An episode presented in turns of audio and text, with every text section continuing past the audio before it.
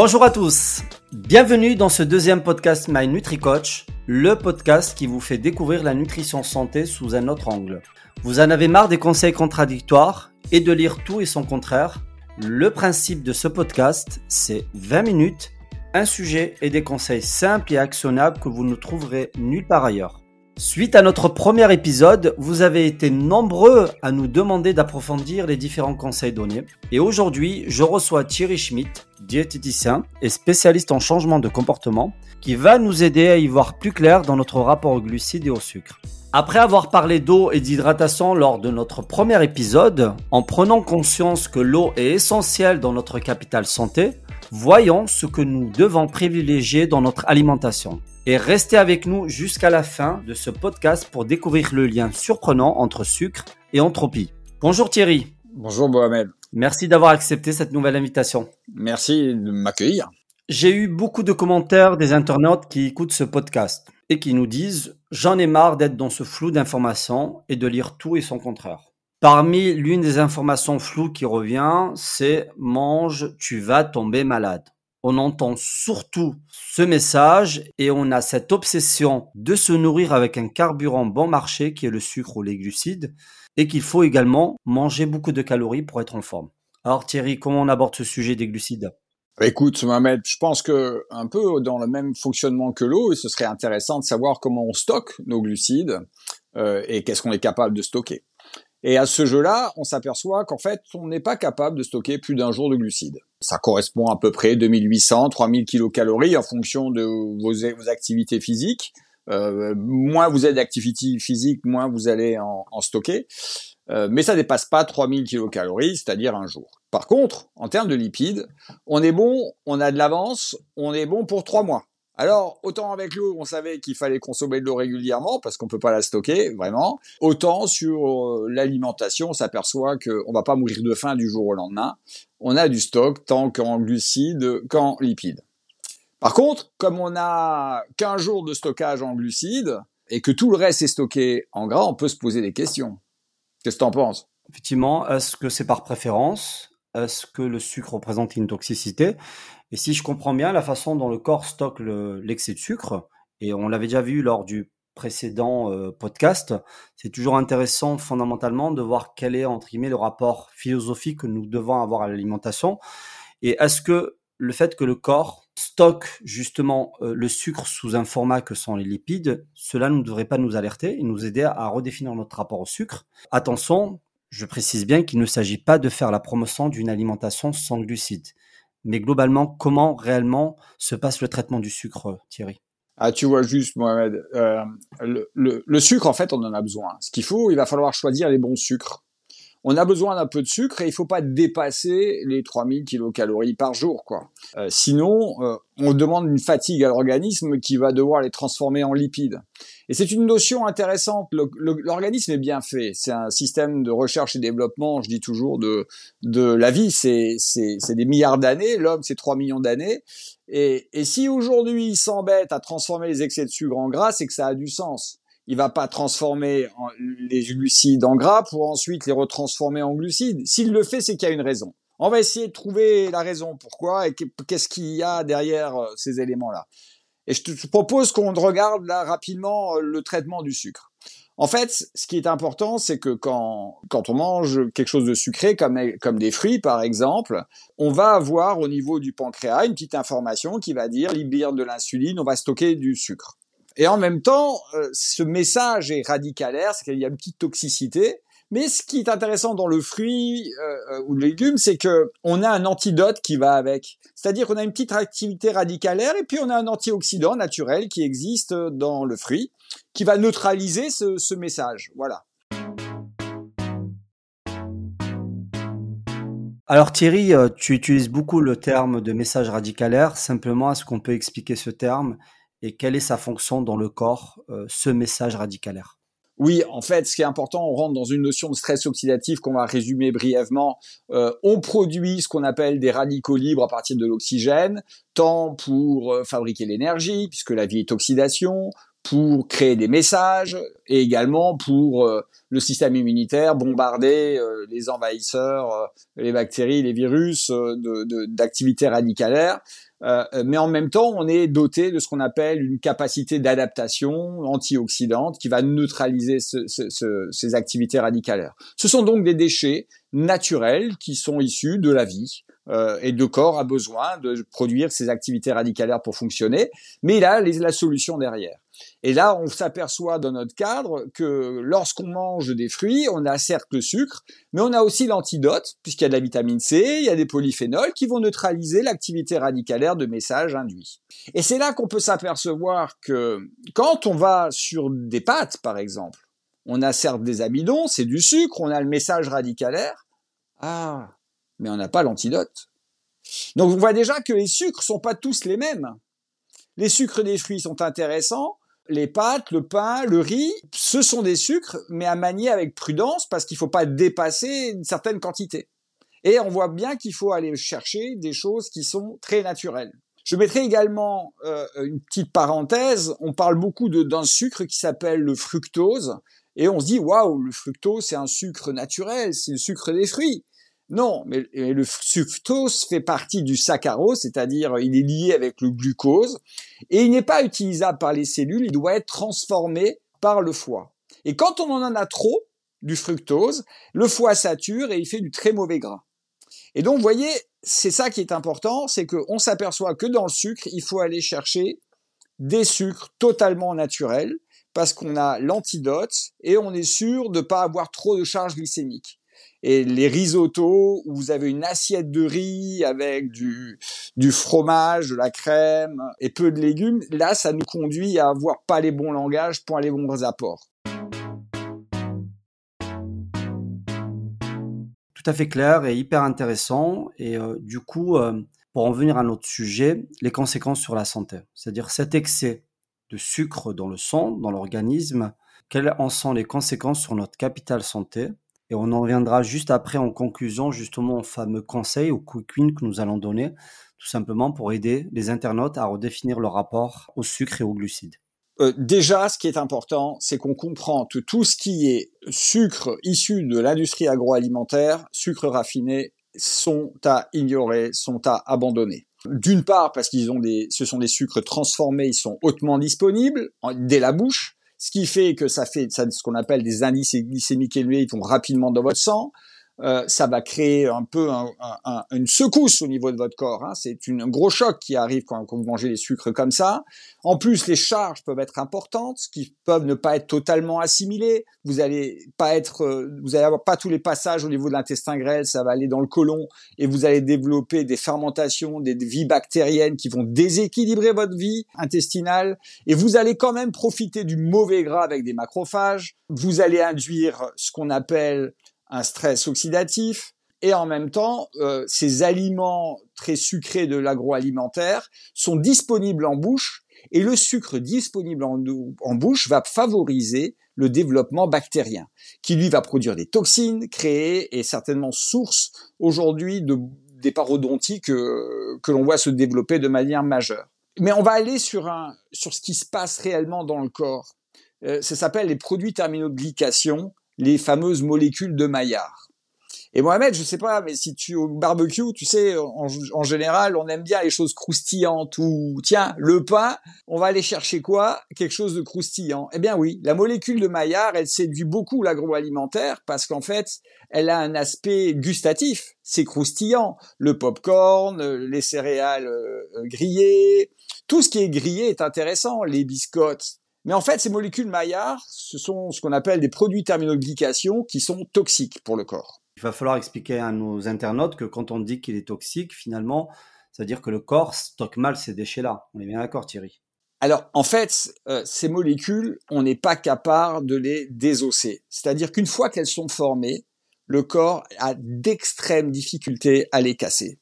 Et elles traînent dans notre corps et elles accélèrent notre vieillissement. Mais en fait, on peut les manger toutes faites, comme le barbecue, la viande grillée, les choses grillées. On peut les avoir dans la croûte du pain, on l'a vu, et on peut en fabriquer à l'intérieur de notre corps. et cette, cette quantité-là dans notre corps représente à peu près 80% de, de, de, la globalité des produits terminaux de glycation. Ça veut dire que quand je mange du sucre, plus que ce que je ne suis capable de gérer, qu'est-ce qui va se passer? Eh bien, c'est comme du caramel qui va englober la molécule qu'elle rencontre. Alors pour les lipides, on va avoir une caramélisation des lipides qui vont devenir toxiques, et d'ailleurs ils génèrent, ils vont provoquer l'athérosclérose, donc on connaît hein, les problèmes d'hypertension, les problèmes cardiovasculaires. Et par contre, quand ça va caraméliser les protéines, eh bien les protéines, ça va d'une part les inhiber, elles vont pas bien fonctionner, donc, nous sommes un système basé sur ce qu'on appelle des cascades enzymatiques, c'est-à-dire on est un système de, de, de, de, travail de protéines qui travaillent en permanence et à l'échelle de la vitesse de la lumière, elles transforment plein de choses. Mais si elles sont inhibées, ça veut dire qu'on va pas bien fonctionner. Première chose. Deuxième chose, elles vont être caramélisées, elles deviennent des déchets. Et elles vont se stocker dans tous les collagènes. Alors, un, de quelque chose qui était inusable, on crée quelque chose qui devient un déchet. On va être obligé de le remplacer on va créer un stress oxydatif, on va créer une pollution au sein de notre corps qui va se stocker dans tous les collagènes. Ça va aller rigidifier les tendons, rigidifier les muscles, créer de l'inflammation dans les muscles et les tendons, et ça va se stocker également dans les articulations. On estime que c'est responsable de 80% de l'arthrose, et puis ça va se stocker dans les collagènes de la peau. Aujourd'hui, on perçoit que les age, que ces produits terminaux de glycation sont des acteurs majeurs de l'accélération du vieillissement et l'apparition de problématiques comme le diabète, ce genre de choses. Alors Thierry, hyper intéressant la façon et l'angle sous lequel tu abordes justement notre rapport au sucre. Si je comprends bien, comme tu l'avais dit en introduction, donc euh, l'organisme humain est issu d'un programme de recherche et développement qui a plusieurs milliards d'années de recherche et développement, euh, dans laquelle il y a un système, lorsqu'on le nourrit convenablement, finalement, on peut en déduire les effets sains ou délétères sur un corps. Et euh, d'après ce que tu dis, si je comprends, l'excès de sucre à un moment va générer une forme d'incertitude, qu'on pourrait appeler une forme d'entropie. Est-ce que tu peux en dire un peu plus pour pouvoir clôturer sur euh, ce podcast? Oui, la notion d'entropie est une notion fondamentale parce qu'en fait, la notion d'entropie, qu'est-ce que c'est? L'énergie produite dans la vie conduit à une évolution de l'entropie parce qu'en fait, l'énergie produite ne disparaît jamais. Si elle augmente cette entropie, on va, on va, on va perdre de la structure, alors que si on la baisse, on va garder notre structure, voire l'augmenter. Mais on va juste comprendre cette notion-là en faisant un parallèle par rapport à ce qu'on voit au niveau de notre planète. Lorsque le pétrole, le pétrole est une source d'énergie. Quand on le transforme, on fait du, de l'essence, du gaz, du kérosène, du diesel, du goudron. On voit bien que cette énergie disponible par rapport au pétrole, elle est amplifiée, on va augmenter l'entropie parce qu'on se retrouve avec plein de choses derrière qui sont possibles. Et quand nous, on consomme de l'essence pour faire avancer notre voiture, on produit encore une fois de plus de l'énergie, d'accord? Parce qu'on va produire l'avancement de la voiture, mais on va produire de la chaleur, on va produire des particules, et en fait, cette énergie, en fait, on voit bien que cette énergie qu'on consomme, elle disparaît pas. Il y a toute cette forme de potentiel de changement qui arrive, très important, et la planète en souffre. Toute cette chaleur qui s'est additionnée, toutes ces molécules qui se sont mises, ces particules euh, qui se sont mises dans l'espace, font qu'aujourd'hui, on a un réchauffement de la planète. D'accord? Et on voit bien que cette augmentation, c'est ça, l'augmentation d'entropie conduit, alors on pourrait lui dire que c'est du désordre, mais ça veut dire qu'on change de structure. Vous voyez ce que je veux dire? On est en train de changer l'équilibre. Et, c'est cette notion qui est pareille pour nous. Si on consomme trop d'énergie, on va créer trop d'entropie dans notre corps. Et c'est une source de problèmes. On peut prendre, et ça je vais reprendre les éléments de Laurent Schwartz et de Marc Henry, lorsqu'on dit que la vie utilise l'entropie, lorsqu'on prend un aliment, eh bien on peut le transformer en biomasse, en chaleur ou en déchets. D'accord? Cette équation de la vie est fondamentale. Et on s'aperçoit bien que si je prends plus que ce que je n'ai besoin, je vais créer plus de déchets et plus de biomasse et on voit bien que, que on n'a pas besoin de changer notre structure, on n'a pas besoin de changer notre biomasse. Vous voyez ce que je veux dire de manière intensive? Sinon, on va faire ce qu'on fait au niveau de la planète. Si on consomme plus que ce qu'on a besoin, on va créer des déséquilibres derrière. Et ça, c'est une équation de vie, on n'y échappe pas. Cette notion d'entropie, je vous invite à plus la l'aborder. on ne consomme pas l'énergie, elle disparaît pas, on la transforme. Et c'est là que l'activité physique est intéressante, parce que lorsqu'on a quelques excès alimentaires, on peut évacuer de l'entropie par l'activité physique. Vous voyez ce que je veux dire? Voilà. J'espère avoir été clair euh, sur la notion d'entropie. Euh, Laurent Schwartz avait une citation il n'y a pas longtemps. Il disait que le cancer est certainement dû à un excès de pression électronique. Une fois de plus, c'est cette notion d'entropie qui est là. Si on prélève plus de la nature pour manger, pour nous nourrir de ce qu'on a besoin, peut-être que la nature nous en écartera plus vite. Si je résume bien Thierry, euh, finalement aujourd'hui le rapport que nous avons au sucre et à l'excès de consommation de glucides est un peu à l'image du rapport que nous avons euh, à la planète. Et on pourrait considérer l'excès de glucides comme étant l'usage d'un carburant qui est polluant pour le corps avec tous les effets délétères et effectivement la notion d'entropie. Je te propose de clôturer ce podcast et ce sujet sur les glucides qui est énormément attendu par les internautes. Donc on a bien mis en avant que nous avons besoin de glucose, de sucre pour pouvoir fonctionner. Du coup, quel est ton premier quick win, ton conseil actionnable et rapide à mettre en place, à donner aux internautes en lien avec ce sujet?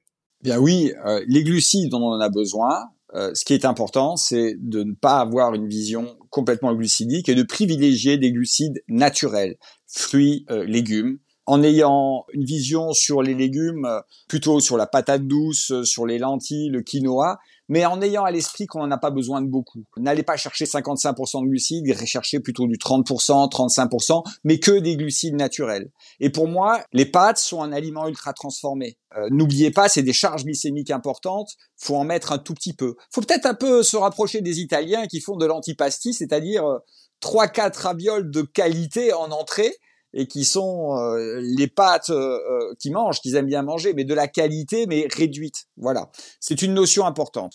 Donc, un, des glucides préférés des aliments bruts, fruits, légumes. Ensuite, ce qui est aussi important, c'est de dire, oui, si une fois que j'ai stocké mes glucides, j'ai suffisamment de glucides, je dois aller chercher les bons lipides. Ce sera peut-être l'occasion d'un prochain podcast sur les lipides. Autant apporter au corps les, les lipides euh, plutôt que de demander de transformer des glucides en lipides. Voilà. L'exercice physique, ça c'est vraiment un autre euh, conseil. L'exercice physique est un bon moyen de consommer les excès. C'est un peu votre garde-fou. Il est à la fois la clé de votre santé parce qu'il stimule votre système d'adaptation, mais en même temps, il va permettre de consommer euh, les excès. Ensuite, je pense qu'on peut revenir sur cette notion d'entropie, de dire attention, il vaut mieux manger peu plutôt que de se goinfrer, si je peux me dire, où on va être lourd, on va pas être opérationnel, mais mais faut faire très attention à prendre, à manger juste ce qu'on en a besoin, sinon on va être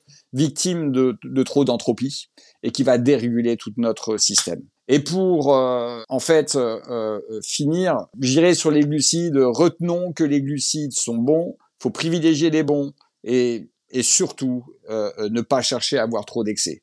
Voilà. Alors Thierry, moi je rajouterais effectivement un sujet qui revient énormément, ce sont à peu près estimer les quantités, particulièrement pour les sportifs. Tu sais qu'il y a cette obsession pour pouvoir manger des glucides euh, avant euh, une, séance de sport. Or on se rend compte que euh, pour des efforts très longs, effectivement, plus de trois heures, des quantités finalement d'une demi-banane suffisent. Et on en vient effectivement au conseil que tu donnais, c'est toujours rester dans cette juste mesure dans le rapport aux glucides. Exactement, Mohamed. Ce qui est important, c'est que comme on sait qu'on a à peu près 1500 euh, kilocalories disponibles, le fait de ne pas avoir une, surconsommation de sucre, surtout avant l'effort, fait que le corps va aller privilégier les lipides et il va utiliser que 20 à 30% en, glucides. Donc vous vous rendez bien compte que sur une heure, ça veut dire que vous allez consommer en glucides 150 euh, kilocalories. Euh, c'est moins d'une banane. Donc en fait, quand vous faites moins de 3 heures de sport, vous n'avez pas besoin d'apport glucidique. Euh, il faut apprendre au corps à rester sur les lipides euh, totalement. Euh, ce n'est que quand les gens font du 6, 7, 8, 10 heures d'effort que là, on va aller user les apports glucidiques sur 5, 6 heures et que là, on peut amener des apports réguliers. Mais sinon, pour monsieur tout le monde, pour jouer au tennis, pour faire des footings, allez consommer l'excès d'entropie que vous avez. Alors, super Thierry. Donc, gardons ce quick win en tête. Gardez un rapport simple et sain au sucre et aux glucides de façon globale et tout ira bien. Merci Thierry, merci aux internautes de nous écouter et de nous suivre. Pensez à vous abonner à ce podcast et à partager. Et on se retrouve pour un nouvel épisode dans trois semaines.